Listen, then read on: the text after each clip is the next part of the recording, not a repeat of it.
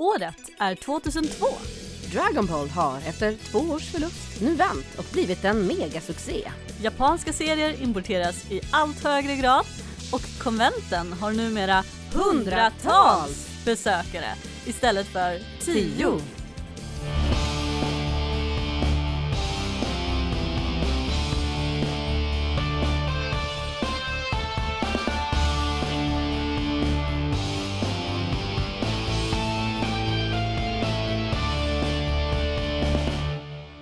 Mangapatriarkatet.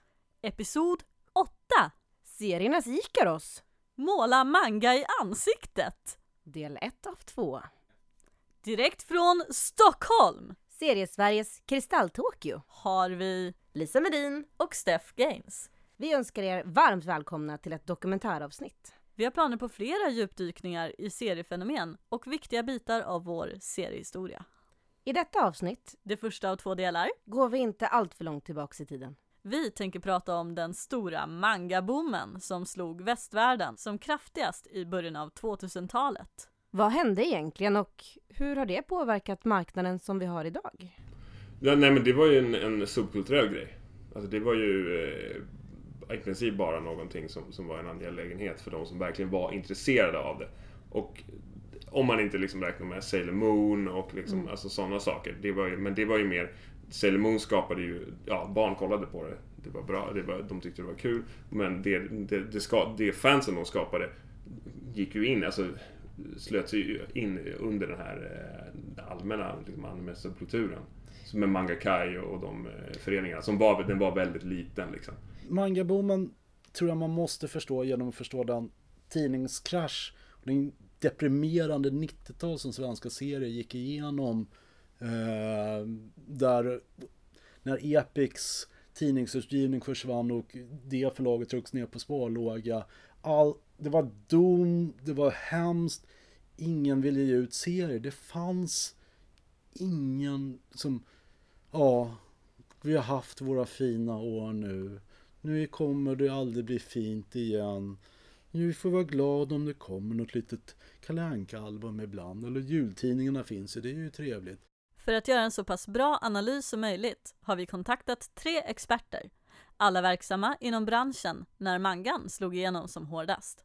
Jag är Staffan ifrån Staffars. Jag är den som är här måndag till fredag och ser till att serva Stockholms seriehungrande människor med serier. Jag är också den som är ute, om ni är ute på internet och ser Staffars serier, som den som sitter bakom eh, tangentbordet och tryck, knappar. Jag heter Anders Hägg Jönsson och under mangaboomen så var jag aktiv eh, som frilansande konsult inom flera områden. Bland annat skriva artiklar och projektledning och eh, PR-konsultation. Lisa Olsson intervjuades via mail. Hon jobbade som redaktör och projektledare på Bonnier Carlsens manga-redaktion 2005 till 2008. Jag kommer att läsa upp hennes mejlsvar. Under programmets gång kommer vi även flika in kompletterande information där sådan kan behövas. Då är det min röst ni hör.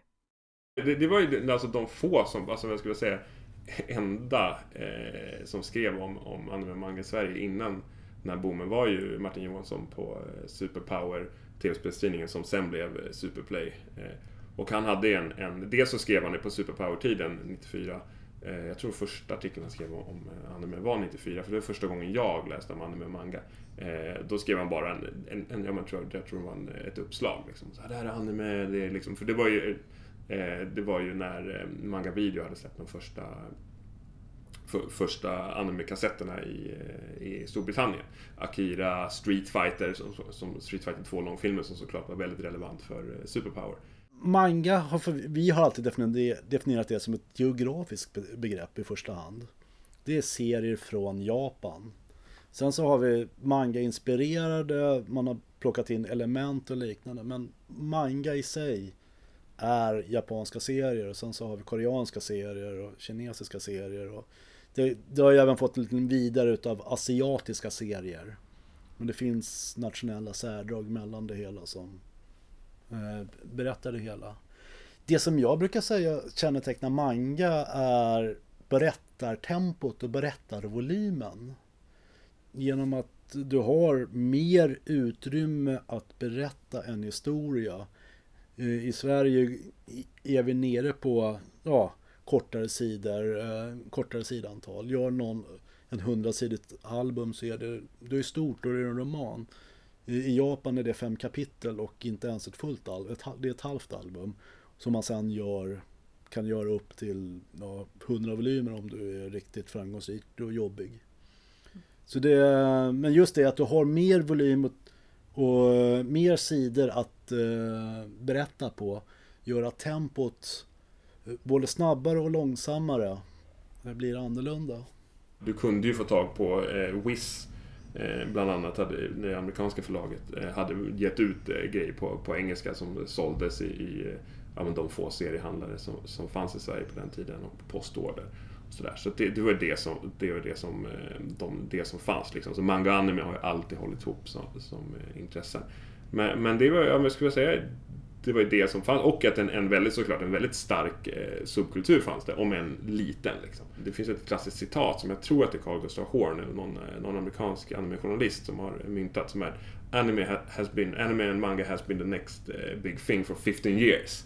Att det alltid finns, det har funnits en inbyggd sådär att det här kommer, du vet, det här exploderar. För att det, det finns, det är ju i, det ingår ju i narrativet om du pratar om anime och manga. Att så här, i Japan så här, eh, att, liksom läser folk eh, manga på, på eh, tunnelbanan och du vet, anime går hela tiden. Och, och, och det, i det narrativet ingår att, du vet, den här boomen kommer. Det finns så mycket som helst som vi inte känner till. Liksom. Så det finns ju en inneboende, inne, liksom, inneboende narrativ och en båge i det. Eller att, att liksom, alla som är intresserade här vill sprida det för att bara, du vet, det finns potential att det blir jättestort. Liksom. I andra subkulturer så kanske man, så är det mer så att det här är vår subkultur, du vet. Det, den, eh, du vet, det, det är inte det är inte coolt att alla blir gotare. Det, är inte så här, eh, det finns ingen relevans att alla är punkare, utan du vet, jag är det för att jag är så här. Liksom. Eh, mm. Såklart fanns ju det i, eftersom det handlar om unga människor som använder subkultur som en eh, identitetsmarkör, så fanns det ju det inom eh, subkulturen kring anime manga också. Men det fanns också det här lite, lite liksom eh, evangeliska eller lite, lite missionärsgrejen också. Att bara så här, du vet, alla kan gilla anime och manga, det finns någonting för alla. Den drömmen och det målet fanns ju såklart. Att, att det skulle bli mer en stor mainstream-grej. Och det fanns ju hela tiden till exempel Ghibli-filmerna som är väldigt, eh, väldigt lättillgängliga anime-långfilmer. Där fanns det ju grejen att bara, oh, men vadå, de här borde gå på bio i Sverige, de här är lika bra som, som Disney alltså hypen fanns ju i Sverige ganska många år innan eh, den här mangaboomen. Om vi säger att eh, mangaboomen startade runt 2003, 2002-2003, så fanns ju liksom, hypen fanns ju i Sverige, alltså just att mangafilm, du vet, det var en cool grej, den kopplades upp, ofta ihop med dataspel. Mangafilm ja. Här pratar vi om ett företag som känns igen på sin logotyp i form av ett svart kors mot en röd sol och texten MANGA. Företaget heter Manga Entertainment och distribuerade alltså inte japanska serier utan japanska animerade filmer dubbade till engelska. Det bildades i Storbritannien 1991 och expanderade sin verksamhet till USA 1994. Numera refererar vi ofta till japanska serier som manga och japansk animation som anime. Men under en lång period innan mangaboomen användes ofta uttrycket mangafilm, vilket Manga Entertainment troligen bidrog till.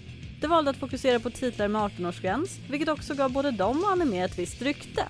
Men bland titlarna de tog till väst ser vi till exempel Akira, Ghost in the Shell och Fist of the North Star. I samarbete med Viss Media har de även distribuerat yngre titlar som Naruto och Manga UK är just nu den engelska distributören för Funimation.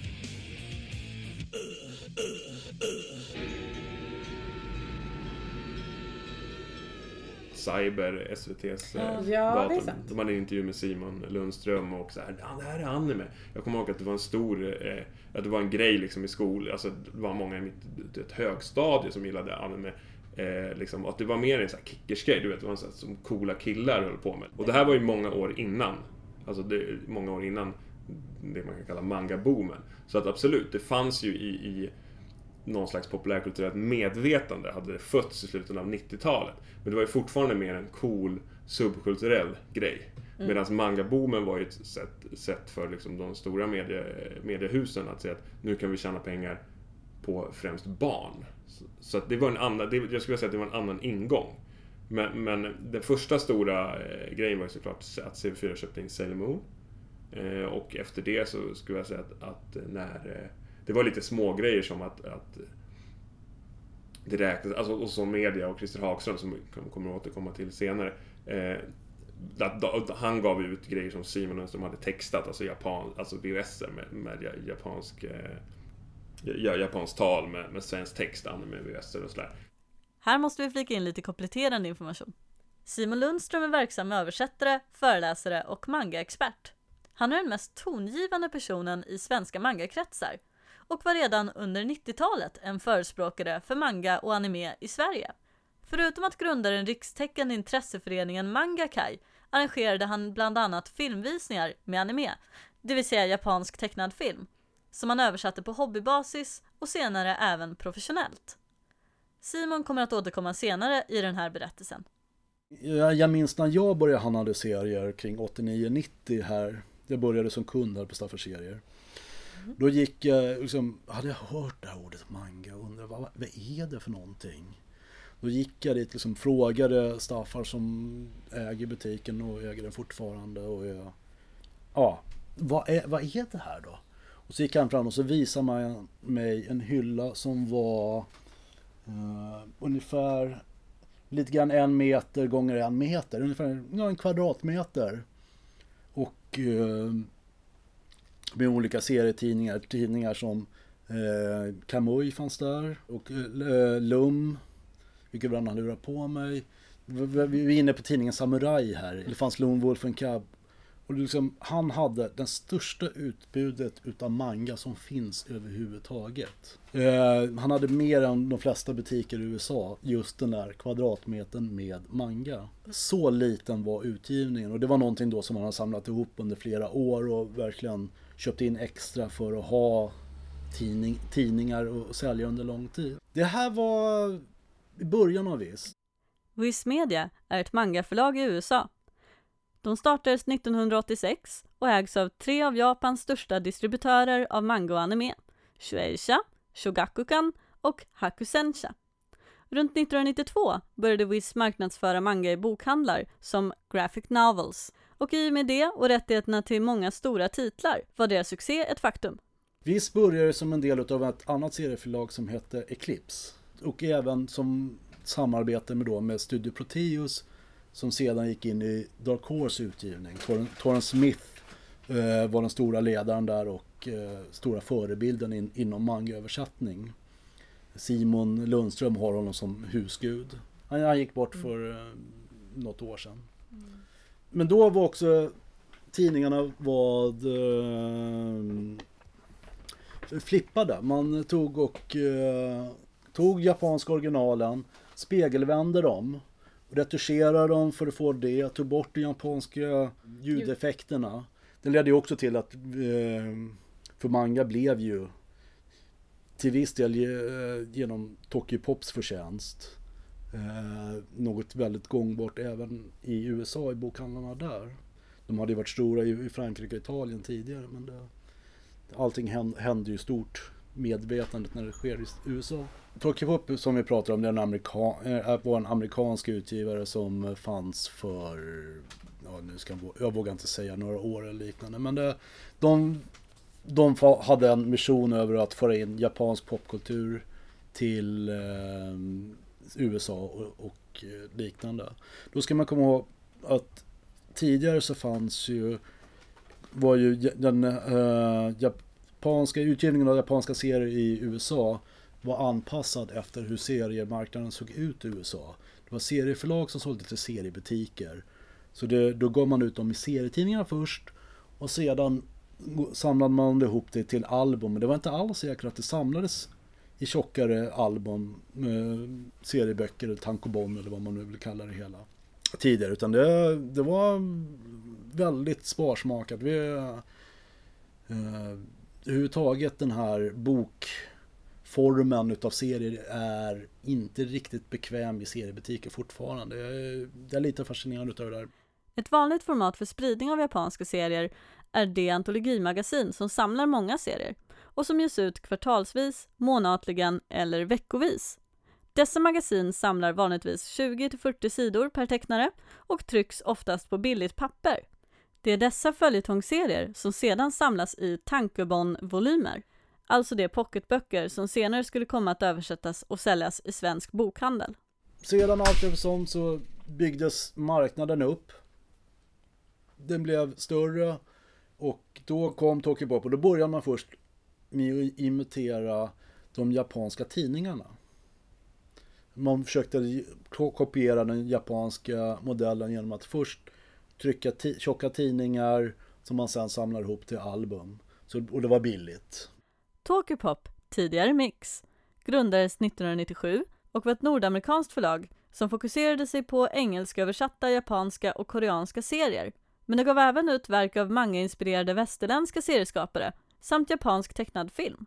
2004 grundades ett tyskt samt ett engelskt dotterbolag, varav det förstnämnda senare skulle komma att överleva sitt moderbolag. Och då hade de också för, då ryktet säger att chefen för Tokyopop, han var jättebra på att festa med japanska chefer. Och det är så han lyckades få skaffa licenser för Sailor Moon. Och eh, jag menar, i början så skulle jag vilja hävda att Tokyopop grovt misshandlade allting. De, de insåg, de sitter, satt och tittade på vad saker och ting kostade i, i bokhandlar och liknande. Och insåg, det, det som de gjorde rätt var att de tittade på vad vanliga pocketar kostar. Mm. Och eh, seriealbum och kostar generellt sett dubbelt så mycket. Mm. Så de första Sailor Moon-albumen var i tablettaskform i stort sett. Nej, inte riktigt. Två tablettaskar höga. Mm. Och textningen var inte handtextad. Det var eh, då, då första generationens startertexting. Det var mm. be, och bedrövlig rent allmänt. Översättningen var gjord på billigaste möjligaste sätt. Men Sailor Moon är en så pass stark serie i sig själv och så självlysande. Ungefär som Dragon Ball. Uh, och genom att den inte fanns, det fanns ju inte tjejserier egentligen då. Så, som byggde den till en början, Mix som de hette då. Och då kom de på den briljanta idén att om vi slutar att lägga ner arbete på att flippa saker och ting Gud vad mycket pengar vi sparar i förberedande arbete. Ja men det, det var ju det som så Mix sålde in det hela. Manga the right way. Eh, det var väldigt mycket det här att nu gör vi serierna precis som de japanska tecknarna vill ha det. För det har alltid funnits en konflikt mm. där. Det ska jag erkänna att det, det skapar en del uh, oriktigheter om uh, vilken sida man kör bilar på och annat de hittade någonting som gjorde att det blev billigare och sen så stora bokhandlar och reor som har möjlighet att köra köp fyra, betala för tre och sådana där. Så då blir det ju väldigt billigt att köpa serier. Och det gjorde att de uh, verkligen, och de gjorde också ett försök att trycka ut sina konkurrenter. Så de bara pressade ut eh, titlar i USA. För det var det som kom till Sverige. Eh, men de pressade ut, och vi pratade om så här, kommer du ihåg den här kvadratmetern-serier? Det betyder att det var ungefär en åtta titlar som kom månatligt eh, i början där. Säg att det är åtta mm. tidningar i månaden. Under de värsta perioderna så var alltså, eh, och det är åtta gånger 24 till 32 sidors tidningar. Mm. Under den värsta, största mangaboomen i USA så var, gav de ut över 120 böcker i månaden. Ja, 200 sidor. Då hade de ett antal Simon. de hade väldigt mycket, alltså det fanns inget kvalitetstänkande. Det, det var kvantitet som gällde och eh, jag menar, det är inte Tokyopop enbart som gav ut så pass mycket, men med Viss var ju tvungna att och, uh, svara emot och försvara sin plats i, i den mangautgivningen. För att de var först och då ska de liksom... Nej men uh, det handlar om hyllmeter mm. hos... Uh, jo men att de ska behålla bilden av att det är de som mm. ger ut manga. Exakt. Ska... Vem är den viktigaste och största mangautgivaren? Mm. Men om vi kommer tillbaka till Sverige då. År 2000 lyckades uh, Tintin översätta den Björn Wahlberg, vilket jag tycker är en sån fin liten detalj i det hela. Uh, övertala Bonnier om att ge ut Dragon Ball efter att ha läst den på tyska eller på, någonstans där. Var det via den tyska marknaden som eh, han upptäckte eh, Dragon Ball och lyckas övertala Bonnier att satsa på det hela. Men det var lite, det var lite små grejer liksom, jämfört med Dragon Ball. Och där så... Så för att återknyta till det som jag sa tidigare, så tror jag att det kom från Tyskland. Att det, den boomen, de hade sett att den sålde väldigt bra i Tyskland. Och att det var en väldigt stor grej i Tyskland med manga. För jag kommer ihåg att det var i Berlin hösten 2000. Och då var det liksom, du vet, det fanns jättemycket titlar på tyska, manga-titlar på tyska. Och då gjorde de, försökte de först med som men lite pocketutgivning, lite, det var eh, allmän, aha, man kanske ska ge ut i Pressbyrån och, och liksom retur och, och det höll på att krascha utgivningen till en början. Så det, de första åren så gick den ju med förlust. Det, liksom, det ska man komma ihåg. Dragon Ball var ingen megasuccé från början. Men sen eh, när de tog bort eh, Pressbyrådistributionen och sålde det till bokhandeln som de förstod det här att man säljer en bok, sen så är det färdigt. Så får bokhandeln sen sälja det vidare. Då fick de stabil utgivning och helt plötsligt så upptäckte mm, en hel generation billig underhållande läsning som inte var din pappas Fantomer utan det var bara sin egen. Och då helt plötsligt blev det en sån explosion i försäljning med eh, som jag minns själv från min barndom när man stod och väntade i tidningskiosken där att har nya numret utav eh, Marvel-universum kommit in och det, ska komma en varje vecka. Har du fått in den? Och de stackars tidningspersonalen som hade, brydde sig inte för fem öre men de fick stå där. Men, då hade, hamnade det i bokhandeln. Så de köade ute utanför på släppdagar och liknande. Och bokhandeln visste inte hur de skulle hantera det hela. Det blir ju frågor om, ska manga finnas i bokhandeln? Och man vill ju bara slå, liksom, det var stor fråga i tidningen Svensk Bokhandel om reportage om det duger eller inte. Och liksom, ja det är ju inte god litteratur men ungdomar, man sitter och tänker bara som handlar att helsike ni har ju ungdomar som vill komma in, som vill köpa hos er. Det är väl bara att trycka på och lära dem komma till butiken nu så kanske de kommer senare och vidare. Nej, så det var ju nog flera olika saker som, som ju, alltså som sagt, det hade ju bubblat under många år. Mm. Att, att det är så här, du vet, det bubblat under många år, det fanns en ganska, om inte stor, så i alla fall väldigt stark eh, subkultur kring det liksom, där folk var väldigt intresserade av det och, och Mangaka anordnade eh, konvent och, och liksom Uppcon hade, han hade börjat och, och sådär. Men, men, så det var det som fanns innan. Så det var inte en total öken. Mm. Men in, jag skulle vilja säga att det var väldigt marginellt och hade ingenting med mainstream, med mainstream media att göra. Men vad Dragon Ball också gjorde var att den drog igång hela svenska seriebranschen igen. Den kickstartade den, den här succén som bara kom från intet. Och helt plötsligt så eh, har jag upplevt att den har lett fram till den allmänna svenska serieboomen. Lisa Olsson berättar. Min personliga känsla var att det plötsligt exploderade. Att intresset hade legat och pyrt och plötsligt ville väldigt många läsa manga. Och många av dem var sådana som inte brukade läsa så mycket annars. Jag tror att manga fyllde ett tomrum. Att det var något väldigt tilltalande med spännande äventyr och att serieformatet gör det mer lättillgängligt. Och formspråket kanske tilltalade den nya generationen mer, som redan var vana vid ett filmiskt berättande. Vi har Dragon Ball som en hit. Eh, vi har den här Tokyo-pop-rörelsen i USA. Och som sprider sig. Tokyo-pop startar bolag i Tyskland och startar bolag i England. Som, de försöker, nu ska vi bli Japan, suga upp hela marknaden internationellt. Japanerna, liksom, vi tar japanernas grejerna och så gör vi det över hela världen. Mm. Här i Sverige hade vi Bonnier. De, de skyndade alltid, alltid långsamt. Men Bonnier mm. höll sin utgivning ja. och det var också de som överlevde längst. Och det gjorde de därför att de tummade aldrig på kvaliteten. Ur Lisa Olssons mejlsvar. Det blir såklart bara spekulationer från min sida, men jag tror att många fick upp ögonen för att det går att nå ut till en målgrupp som traditionellt sett inte läser, bara man har rätt typ av bok. Givetvis är det många av mangaläsarna som också är och var intresserade av vanliga böcker. Men med manga nådde vi även en ny målgrupp. Jag tror även att man i användandet av illustrationer har blivit ett manér rikare. Även för omslagsillustrationer och så vidare.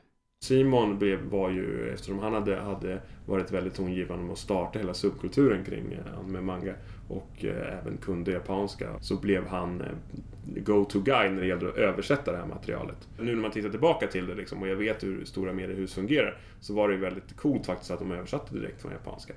Och, Mm. och, eh, och därför fick han förhandsinfo om att ah, nu kommer de släppa de här tittarna och, och då fick jag Eh, jag tror bara, om det var senhösten 2002 så sa han till mig att ah, men du vet, de kommer släppa Mangamani, alltså Bonnier kommer säga att jag har inte superkoll på alla de här turerna hur de här nya företagen alltså, som bildades inom bolagen och tillsammans med bolagen och så. Men det jag tror, var, jag tror det var Fullstopp Media först så- som, som startade den här Mangamania-tidningen eh, som var en antologi eh, med några serier. Mangamania var alltså en tidning som kom ut mellan 2003 till 2007 med 10 nummer per år. Varje nummer hade cirka 200 sidor med manga översatt till svenska. Den var lite emellan de japanska telefonkatalogstjocka tidningarna och de smalare svenska serietidningarna. Fullmatad med artiklar och extra material om japansk populärkultur. Den gavs ut av Fullstopp Media. Fullstopp Media som då 2004 blev Manga Media och Manga Media som senare även kom att ge ut två andra mangatidningar, Shonen Jump och Shoyo Stars. Med samma format, men med en yngre målgrupp. Vi återkommer om det. Det här fick jag reda på i, i slutet av 2002. Så jag bara så här, du vet, vi hade ju alltid haft, jag hade ju liksom, hela min tonår handlade ju om anime och manga. Liksom. I och med att jag, jag eh, involverade mig i föreningarna och jag hade precis då, eh, på hösten 2002, eh, flyttat till Stockholm liksom, för att ja, men, plugga japanska på universitetet och, och många av mina kompisar från Mangakai-tiden fanns där. Och då bara, ja men fan, jag vill fan bli en liksom, för jag hade ju läst de här, ju, mina förebilder var ju de amerikanska animejournalister liksom, så, och brittiska som Jonathan Clemens och, och eh, Trish Ledoux som hade Amerika och Patrick Messias och Carl Horn och dem. Och liksom, du vet, jag vill bli en protaku som dem. Och Du vet, det vara fantastiskt att jobba med anime manga och skriva, du vet, få, eh, skriva på det som, som Mm. professionell. För jag hade såklart skrivit för hemsidor och, eh, och fanzine tidigare. Protaku är en kombination av det engelska ordet professional, det vill säga professionell, och det japanska ordet otaku, som syftar på en person som är insatt och besatt av sitt intresse, oftast inom japansk populärkultur, det vill säga en nörd. Och min första steg som professionell nörd var att, eh, att, för, att skriva, frilansa som eh, journalist för eh, den här nya tidningen Manga Mania som hade eh, första numret gavs ut i juni 2003. Mm. Och i det så, så skrev jag en, eh, en artikel, introduktion till anime manga. Någonting som jag hade fått eh, väldigt stor övning till under hela min, eh, min högstadie och gymnasietid eftersom alla, såklart som alla människor intresserade av anime manga så hade alla mina skoluppgifter handlat om det. Typ. Och sen så fortsatte jag under, under det var en månadstidning där, så kom ut, jag tror de kom ut varannan månad eh, i början. Eh, och så skrev jag artiklar, jag skrev om Spirited Away, jag skrev en om Silverfang, jag skrev en om Doraemon. Jag fick in lite mer liksom av mina intressen av liksom, japansk populärkultur och skrev om kaiju och tokusatsu-filmer. Och sen hade jag också en frågespalt. Där folk, det var ju många som skrev frågor till dem så de forwardades till mig och sen så svarade jag på dem. Alltså den hette inte Fråga Anders. Jag vet att många i efterhand har refererat till den som Fråga Anders men den hette bara Frågor och svar tror jag. Och efter det så, så Ja, men jag fortsatte väl skriva, frilansa lite för den och det rann väl ut i sanden. De, de startade ju två nya tidningar också under den här tiden. Eh, dels eh, under samma, i samma stil som Mangamania. Dels eh, Shonen Jump, som jag inte skrev för, men Thomas skrev ju artiklar till den. Eh, och, och sen gjorde de också Shorty Stars, som var mer en, en tjej, tjejtidning. Det gick några år. Eh, och eh, det var väl mitt uppe i hela den mangaboomen. Det hade väl inte riktigt pikat än utan de fortsatte eh, väl liksom både, jag tror att då hade väl Egmont börjat med sin utgivning av Conan och Ranma.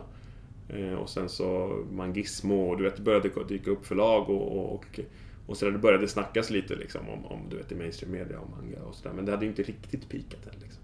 Det, hade, det, hade inte, det, det kändes som att det, liksom, du vet, det, hade, det började hända saker. Liksom. Men, och då så, så jag började, alltså vi har, jag har alltid, man har ju liksom, jag har alltid haft projekt med mina kompisar om, om manga-grejer och, och allt ifrån ja, podcasts till, till, till bara, nu ska vi starta, vi vill starta ett magasin, ett eget magasin och då tror jag, jag tror att jag och, det jag, Iggy och, och Thomas Antila som, som satt och bara, ja men nu ska vi starta det här och, och det är mer ett, ett magasin om anime och manga och du vet, för jag alltid hade drömt om det liksom, att växte upp och läste Amerika och, och New Type. Nu, nu ska vi göra en egen grej. Eh, och då, då förberedde jag en undersökning. Ja, men du vet, jag, jag gör en undersökning liksom, eh, med lite frågor och du vet, som jag skickar ut och ser till att få in svar från liksom, ungdomar och folk som gillar eh, manga och anime och bara vad de vill ha. Eh, och det, av en slump så, så hände det att när jag jobbade på den här undersökningen så blev jag blev jag via en bekant till min lillebrorsa kontaktad och bara ja men jag jobbar på en, en, eh, en PR-byrå som jobbar mycket med PR för, för eh, ja, men unga målgrupper, subkulturella målgrupper och, och vi, de håller på med, vi håller på med, med eh, vi jobbar med, med Bonnier. För, för då hade Bonnier tagit över det här. De, det var väl en, en, ett eget bolag, det här Manga Media. För det blev det, det blev, precis, för det, det blev för hela mangaavdelningen, eh, Bonniers mangaavdelning blev en del av Bonnier Carlsen som är deras, eh, deras ja, men barn, barnboksförlag. Liksom. Och då, det här företaget som hette, den här reklambyrån, PR-byrån eh, kontaktade mig. Jag började jobba på dem, med dem, de, för eftersom de var ju duktiga på hela, hela den grejen och, och kom ut till unga målgrupper. Jag jobbade jättemycket med internet. Eh, men de hade ingen där som var expert på, på eh, manga och anime som hade koll på det. Och då fick jag den rollen under när de skulle göra den här manga-undersökningen som sen sköts upp. Men då blev det så att jag, jag eftersom jag också är intresserad och har koll på subkultur och musik och du vet alla mode, alla sådana grejer som de höll på med så, så blev det så att jag fick jobb där. Och eh, det blev så att ett år senare så gjorde vi den här undersökningen för, för, eh, för Bonniercasen och fick reda på, jag hade lite djupintervjuer med, med eh, ungdomar och, och skrev eller gjorde en presentation för dem och bara det här borde ni satsa på i er, i er utgivning. Bonnier gick igenom ett antal personer där. För jag vet att som sagt, först var det Björn Wahlberg som lyckades övertyga det hela. Mm. Och sen så kom, eh, nu ska jag säga, det var Peter Sparring var väl Peter Sparring var med, Johan CB. Johan CB, mm. eh, Eh, Johan Andreasson gjorde mycket grundläggande, han kom senare. Men eh, då, ha, då hade de började så hade de väldigt manga-intresserade människor som de jobbade hade, där. De hade manga-redaktion som var dedikerad för det. De ja. hade, Det hände mycket under de här, under de här åren som, som hände parallellt. Så att det... Bland annat, ja men också så, så skrev, ja men jag frilansade lite, jag skrev eh, en del grejer för Ozon Media. Alltså för detta Vendros som var de som hade gett ut anime från början i Sverige på, på 80-talet. Eh, ja men då som barnfilm och sen så, så såg eh, de, de, Christer Hagström, som hade det, eh, chansen att ge ut det, ja men nu, nu när det är mangaboomen som ger man ut sina, de grejerna igen på DVD och det är ja, anime-klassiker som Silverfang och Galaxy Express och, och Cobra. Så då skrev jag lite liner notes till dem som var fanns med på deras DVD, lite intro till deras, deras sortiment och sådär. Eh, men under tiden med, med, Pronto så jobbade vi vidare med Bonnie Carlsen och det som Pronto gjorde åt Bonnie Carlsen för att de ville ju ha koll på, de ville ha koll på den här målgruppen eftersom de hade lagt ner så, eh, så mycket energi och pengar på den här avdelningen att nu ska vi ge ut manga i Sverige. Liksom. Eh, så att de, det Pronto gjorde var att de byggde en community. Det här är ju just detaljerna kring själva byggandet och lanserandet av, av den här communityn som heter BC Manga. Det var innan jag började jobba där så det, det, har, jag, det har jag inte jättebra koll på. Men, men det de gjorde var att eh, Pronto byggde och drev den här eh, och tillsammans, eller åt och tillsammans med Bonnier Och det här var ett sätt, det var ju innan, det var innan Facebook. Så då var ju, då var ju community, eh, community Sverige mer uppdelat till liksom, ja men det var stort, stort med community. Lunarstorm, Helgon, Play, Hångelguiden som sen blev Playahead som MTG köpte sen. Eh, och det var det som var hårdvalutan liksom. Så de ville göra en egen sån plattform. Och där, men väldigt naturligt väldigt ung publik.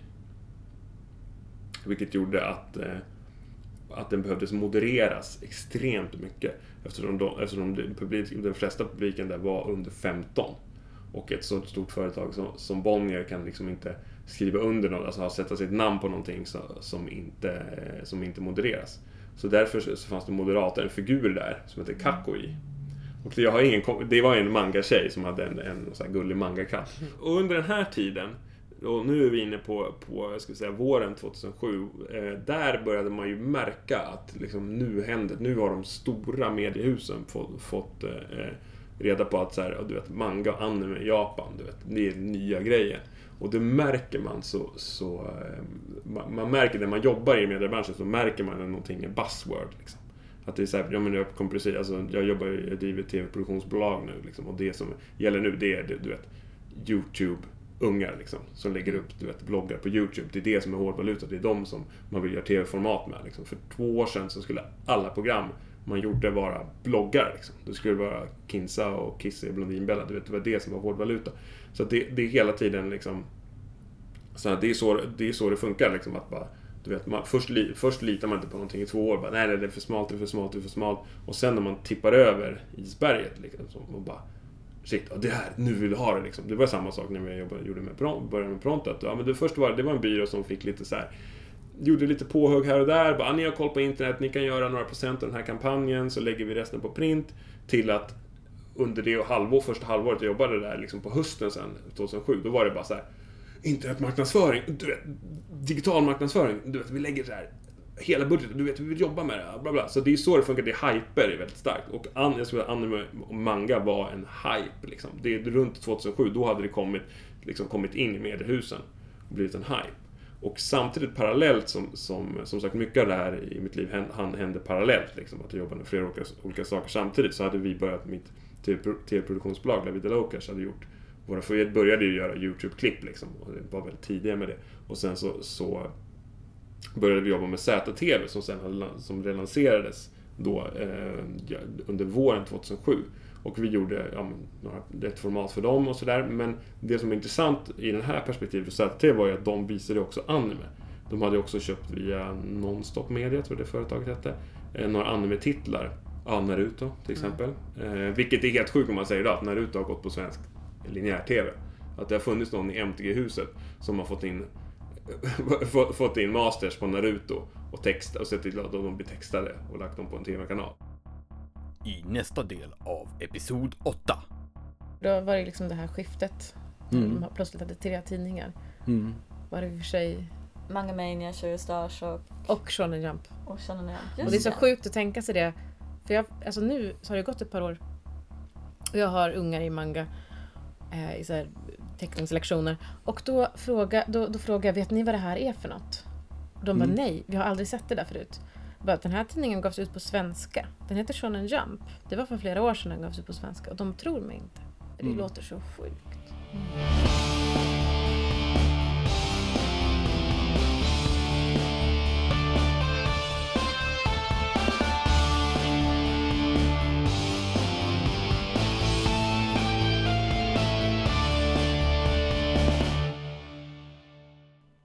Har lyssnat på Manga-patriarkatet. Episod 8. Del 1 av 2. Av och med Lisa Medin och Steff Gaines. Vi vill tacka våra gäster. Staffan Dahlberg. Anders Häger Jönsson. Och Lisa Olsson. Teknik från Olof Falk. Klippning av Mark Gaines. Glöm inte att ranka oss på iTunes Store. Hör av er på Twitter, Facebook eller varför inte vår hemsida? mangapatriarkatet.se Thank you.